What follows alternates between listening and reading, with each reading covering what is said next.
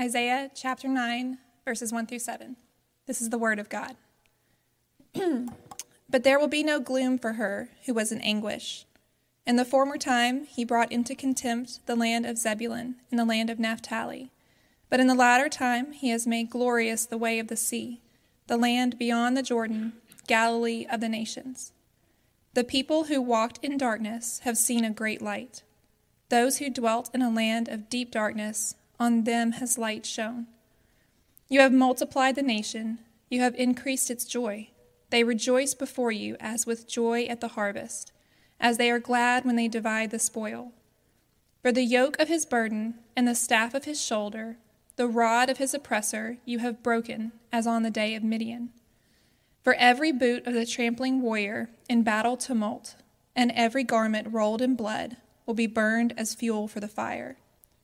For to us a child is born, to us a son is given and the government shall be upon his shoulder, and his name shall be called Wonderful Counselor, Mighty God, Everlasting Father, Prince of Peace.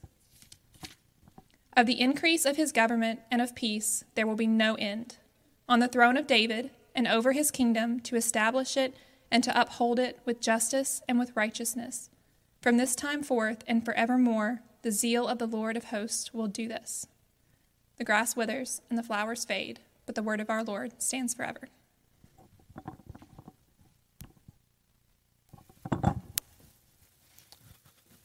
All right. Thanks, Kimberly, and thanks, Daniel. Um, well, so uh, as you guys might have noticed, we've kind of uh, shifted into the, the Christmas season. Last week was the Christmas cantata, which was great.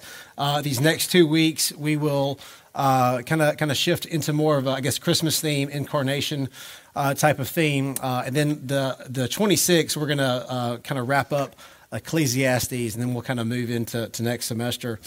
Um, but here we are. We are in Christmas season. And one thing that our family enjoys during uh, Christmas time is we like to all gather in the den together uh, and make fun of Christmas Hallmark movies. Um, it's they are uh, they're all kind of the same. Uh, one night we even played a little uh, Hallmark movie bingo night, so we kind of matched up. You know, kind of kind of these predictable themes came up. And, and what's so funny, what we what we what we love and what we hate, and what we love to hate is the predictable themes. Like we could all like if we all like took a minute to write down like a, a Christmas Hallmark movie show, we'd all pretty much write the same script. You know, they're all kind of similar. Um, and so even I wrote down. So I, I was saying I was thinking about this. Uh, I, I, Googled Hallmark uh, Christmas movies and I just copied and pasted a, a few themes. And I'm going to read these themes and see if you can guess how they might end. So, so here's one. This is a Merry Christmas match. Here goes. Corey, who works in her mom's antique shop, put on a Christmas pageant in honor of her late father. When a man named Ryder visits her store, she wonders if she should have left her, her town to follow her dream of becoming a theater director. I wonder if Corey and Ryder could have worked out there. Oh no. Here's another one. This is a Christmas detour. Two travelers become linked when a snowstorm grounds their flight in Buffalo. Paige desperately needs to find a way to New York City to meet her fiance's parents. And it's up to Dylan, a fellow passenger, and a guy she can't stand to get her there. Now, I don't know much, but there's no way Paige and Dylan up together, right? They're just too far apart. All right, and this is the last one, I promise. Uh, this is uh, Let It Snow. An executive examines her company's new property and prepares a presentation to transform the rustic lodge into a new hut spot. She tries to ignore the lodge's festive celebrations during her stay, but an unexpected romance changes her heart. I wonder what's going to happen there, right? So here's something they always start off with with people who don't like each other and they're this unlikely match. You know, like like I said, we like to get together and watch it, and make fun of it. And usually, somewhere in the first ten minutes, a guy and a girl meet, and man, they are just opposites and don't like each other. And somebody in our family will say, "No way, those two end up together," because it's going to happen. And so, whatever seems unlikely is, is, is those, that couple's going to work out. And so the unlikeliness is what makes these things predict, predictable. Once they try to show, hey, these two people are opposites, you know where the whole story's going. And, and so here's what you see in, in these Hallmark movies that I think comes up in the scriptures too. There's an unlikeliness that becomes predictable, right? When these two people who are real different, you wouldn't expect them to get together, and because they're so unlikely, then the odds are that that's probably going to be two people that, that get together. And so there's an unlikeliness that becomes almost predictable. And, and we see a similar theme throughout the scriptures. For example, you have Abraham. He, he's an older man. He and his wife have not had children. And, uh, and anyway, that's the guy that God chooses to be the father of his new nation. It's an unlikely candidate, which to us would make him think he's probably likely for God to use in this way. Uh, then later, there's uh, Jacob and Esau. Esau is the firstborn. Uh, he's the hunter. He's really tight with his dad. And then there's Jacob. He's really tight with his mom and likes to cook. And he's, he's the secondborn. And guess who God chooses? Not the firstborn, who's most like his dad and likes to hunt. He chooses the secondborn, Jacob who's tight with his mom, the, the one you, you wouldn't expect to have the inheritance. Uh, then he chooses Leah instead of Rachel to be in the lineage of Jesus. Rachel was, was the, the beautiful one who Jacob favored, uh, but Leah was the unlikely one that God chose for the lineage uh, of Jesus. Then, of course, there's the story of Joseph. He's sold into slavery by his brothers. No way that guy will amount to anything, right? Well, he becomes the second in command of Egypt and ends up saving his family. Then David, King David, chosen to be king. Uh, you should know, and you already know, he wasn't the firstborn, he wasn't the secondborn, thirdborn. He was the eighth born son. So, so there's nothing in him that would point you to him being the one that would be chosen. But he is the one who's chosen. Uh, and then Jesus choosing the people, uh, choosing his d- disciples, he chose fishermen, a shady ca- a tax collector, and, and, and a zealot. And a, a, zealot, think of somebody who's like maybe a, a, really super political person who's real active on social media about whatever their politics are. So he picks this kind of a collected group of, of people to be his disciples and later to be his apostles that are going to carry the message. And so God seems to consistently work in predictably unlikely ways and with unlikely people. And so today, as we look at Isaiah 9, I'd like, I'd like for us to consider how this passage relates to the predictably unlikely way that our God tends to work and the way that our God comes to us. And, and, this is what Christmas is all about it's about our God coming to us. And so in our text today, we see Isaiah pointing us to, to Christmas, to the incarnation. And as we consider what Isaiah wrote, uh, I'd like for us to focus on three things as we look at Isaiah 9. Uh, we'll look at the, the land, the light, and the Lord. That's alliteration. I don't do that much, so you know we're in a special season. So, uh, so, so, first, uh, the land. Uh, look at chapter 9, verse 1. But there will be no gloom for her who is in anguish. In the former time, he brought into contempt the land of Zebulun and the land of Naphtali. But in the latter time, he made glorious the way of the sea, the land beyond the Jordan, Galilee of the nations. So, so what is this land we're talking about here? This is the, the region of Zebulun and Naphtali in, northern Israel, and that's where Galilee is. Galilee's in this region of Zebulun and Naphtali. And it's not an impressive town. It's a border t- town. So when Israel was uh, originally, when they were exiled, uh, this region was one of the first to be invaded by Assyria and to be exiled out. Uh, and so now there's a lot of lot of foreigners who have moved in there, so it feels less less Jewish than maybe Jerusalem with with the temple, and that's why it's called in that in that verse Galilee of the nations. It's a real uh, d- diverse town. It's not a, it doesn't have a very Jewish feel to it like maybe Jerusalem. And, and as Isaiah writes, they are under God's judgment. In the last verse of chapter 8, so if you go one verse back, um, in chapter 8, verse 22, we read this And they will look on the earth, but behold, distress and darkness, the gloom of anguish, and they will be thrust into thick darkness. So it isn't just that it's insignificant and, and nobody really cares about it. It's actually it's under God's judgment. And and the language describes they've been thrust into thick darkness. Now, another town in this region of Zebulun and Naphtali is Nazareth. And you probably remember what Nathanael, the disciple, said about uh, Nazareth. He said, Can anything good come out of Nazareth? It was just this notoriously um, um, insignificant place or town. And it, it, telling you, hey, so, so I got special insight into next year. So next year, the best uh, football player in the SEC and the number one pick in the NFL draft of next year is coming out of Vanderbilt. And you'd be like, nobody gets good comes out of Vanderbilt, right? Like that's, that's we're thinking of Alabama, Ole Miss, you know, one of the, one of the big dogs, right? um, sorry, I, that, that was not in my notes, so just so you know, that just came out of the heart.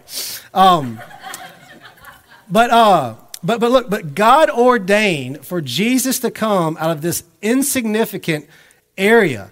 It pleased our God for Jesus to come out of a place like Nazareth or Galilee, some place that was marginalized and uniquely insignificant.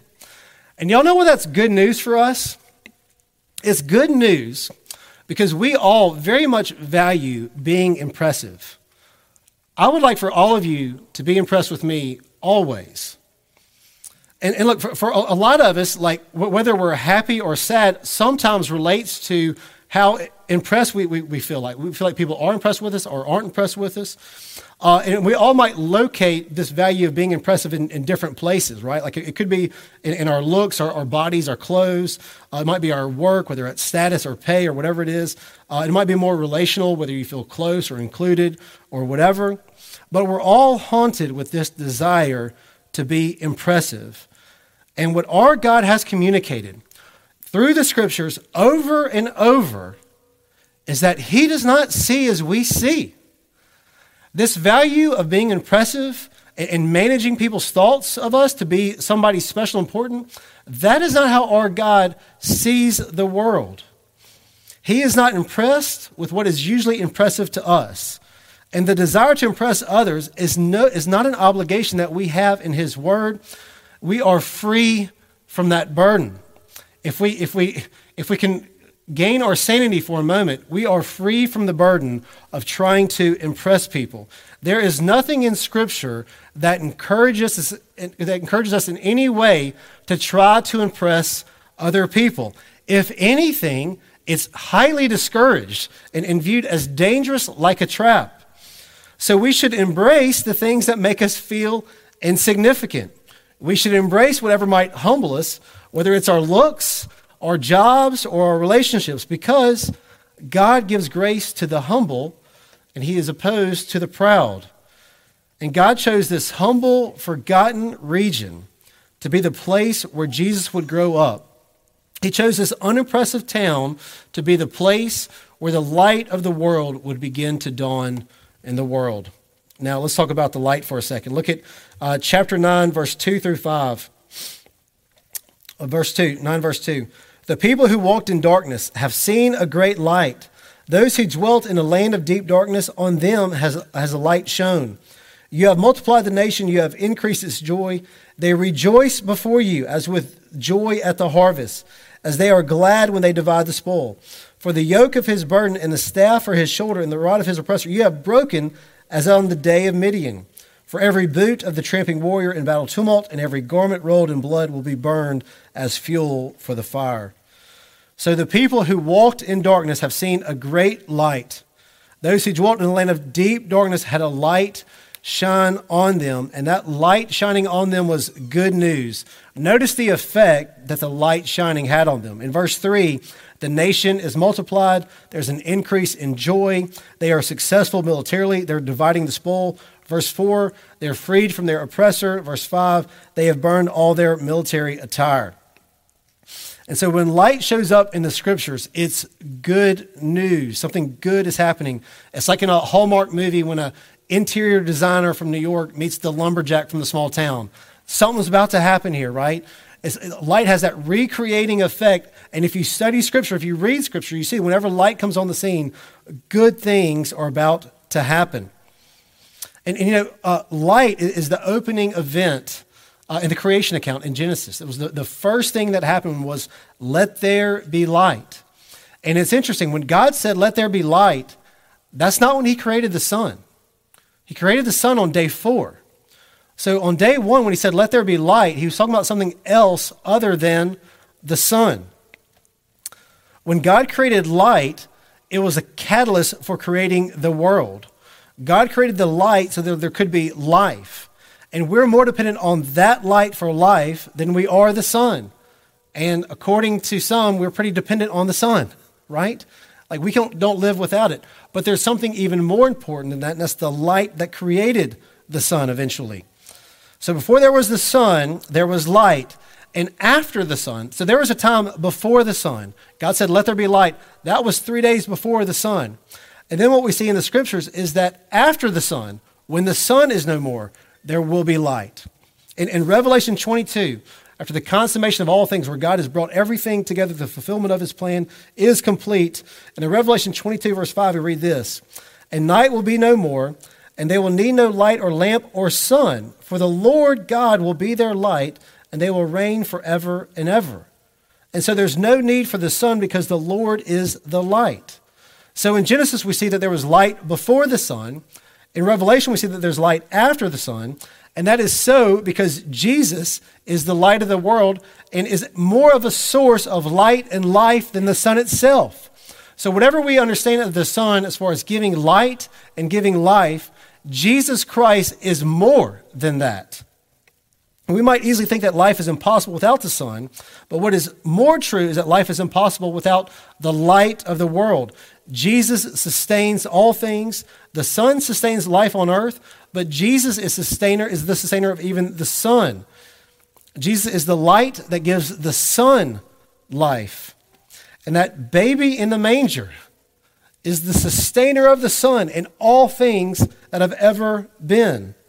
And in the same way that light came to shine and create life in Genesis 1, for any who have ever trusted in Jesus Christ, who have been converted, that light came to shine in your hearts to bring you to Jesus, to stir your affections for Christ, and to believe the gospel. In 2 Corinthians 4 6, we read this For God, who said, Let light shine out of darkness, has shown in our hearts to give the light of the knowledge of the glory of God in the face of Jesus Christ.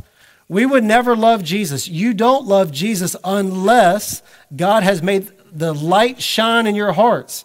And that is an act of God. In the same way that creation is an act of God, so is your conversion an act of God. God said, Let there be light, and there was light. And there was affection stirred in your heart towards God, and you believed the gospel, and you were drawn to Jesus. And it's the light that brought that life, that had that recreating in power in you. And that's why you can't brag about others who maybe haven't come to faith or don't believe the gospel and think for some reason you're better than them, because the only reason you have any affection for Christ is because God said, Let there be light. And He was recreating you. We would not be Christians without that recreating work of light being shined into our heart.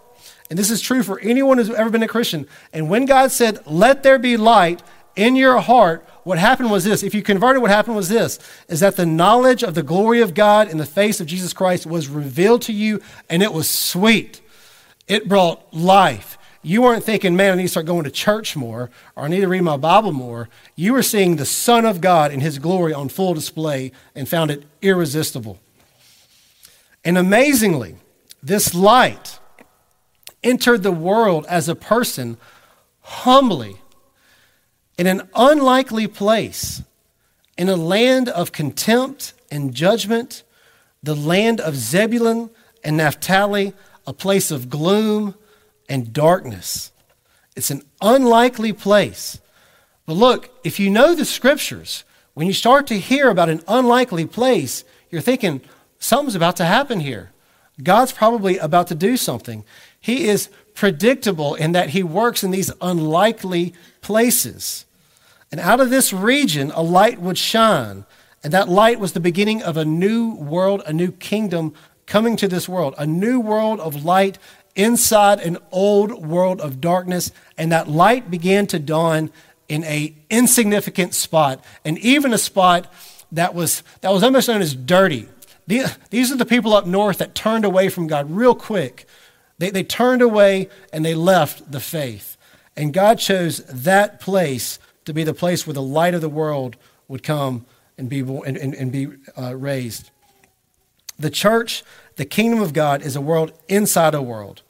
And one day, it won't just simply be a world inside a world, it will be all over the world.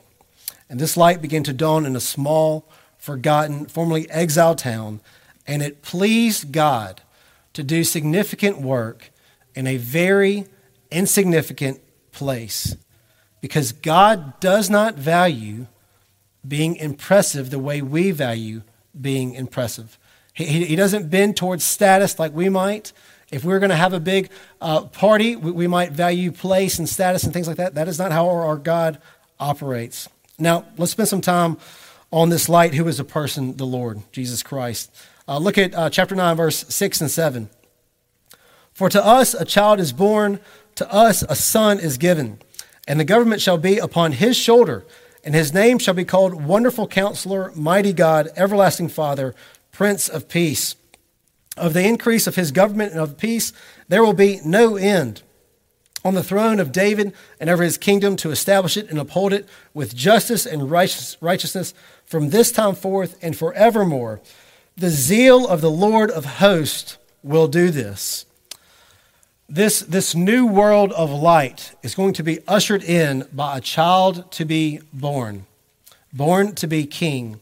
And this king will be called Wonderful Counselor, Mighty God, Everlasting Father, and Prince of Peace. And the peace and increase of his government will know no end. This kingdom is coming, it's going to expand. And you know what's going to make this happen? I'll tell you what's not going to make this happen the church doing uh, church and theology right. That's not what's going to make it happen. The church being really committed to evangelism and missions. That's not what's going to make it happen. The church being committed to personal holiness, turning away from sin, being committed to holiness. The church doing a lot of good in, in the community they're in, loving one another well. That's not what's going to make this kingdom expand. The reason that this glorious kingdom will enter into this world and its peace and increase will know no end is because the zeal of the Lord of hosts will do it. It's like he told Peter, I will build my church. It is an act of God that we are getting swept up into. Now, we might be involved in evangelism and missions and personal holiness and, and, and doing theology well and church well, and all. We might be involved with that, but all of that is a byproduct of the zeal of the Lord increasing his kingdom. And its peace and rule will know no end.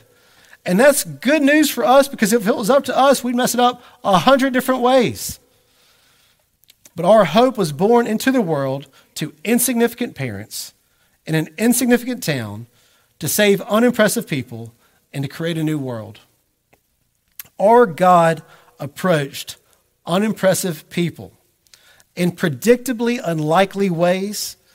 Our being a mess shouldn't make us feel hopeless, but hopeful because our God gives grace to sinners and people who are struggling. And this is how our God approaches us. And even to say that, there's a lot in that. Because what we miss in just saying that is the wonder that our God would approach us. There's almost a sense where we need to take a minute and think, how, how might we approach God?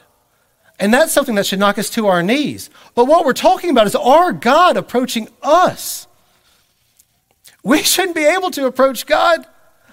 And even in that, He's the one that approaches us. The one who created and sustains the sun came to see us.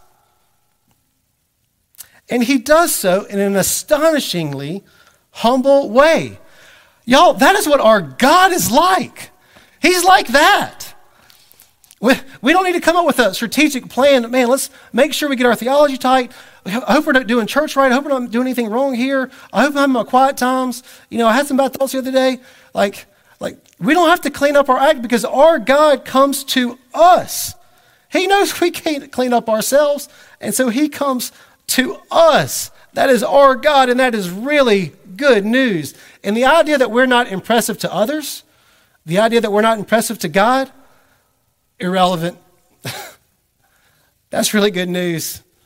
If you're haunted by the idea of not being impressive, like I am often, that's really good news. You don't have the burden to impress God to be good enough. He came to you, He came to us and did all that was necessary, he was good enough. We don't have to be good enough. We don't need to build a resume to approach God. We don't need to have our theology just right.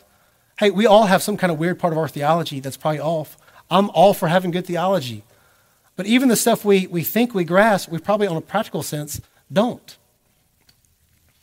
We don't need to have a lot of ministry activity or service to make God okay with us because our God approached us. And so we can come to our God who already approached us because of what was fulfilled in his Son and taking all of our punishment and fulfilling all righteousness for us. We can come to him unimpressive, utterly unimpressive. And actually, the only thing that would hurt your resume is to think you have a resume. But we can come to him simply, empty handed, unimpressive, sinners in need of grace. Nothing in my hand I bring, simply to the cross I cling. Let's pray. Father in heaven, the wonder of it all, that our God would come to us and fulfill all righteousness and take all punishment that we deserve and give us access by trusting in you, turning to you. And so I pray that as we approach this Christmas season, that we wouldn't lose the wonder that our God came to us in such a humble way, an infant who was born to be king, grew up to die, and to be resurrected and to live forever, to usher in a kingdom that will know no end. So, would you give us new hope and wonder at the gospel? And would you, in that, stir our affections for Jesus Christ, that we would know true joy of the fact that our God has approached us? Jesus, we love you and we thank you. And it's in your name that we pray. Amen.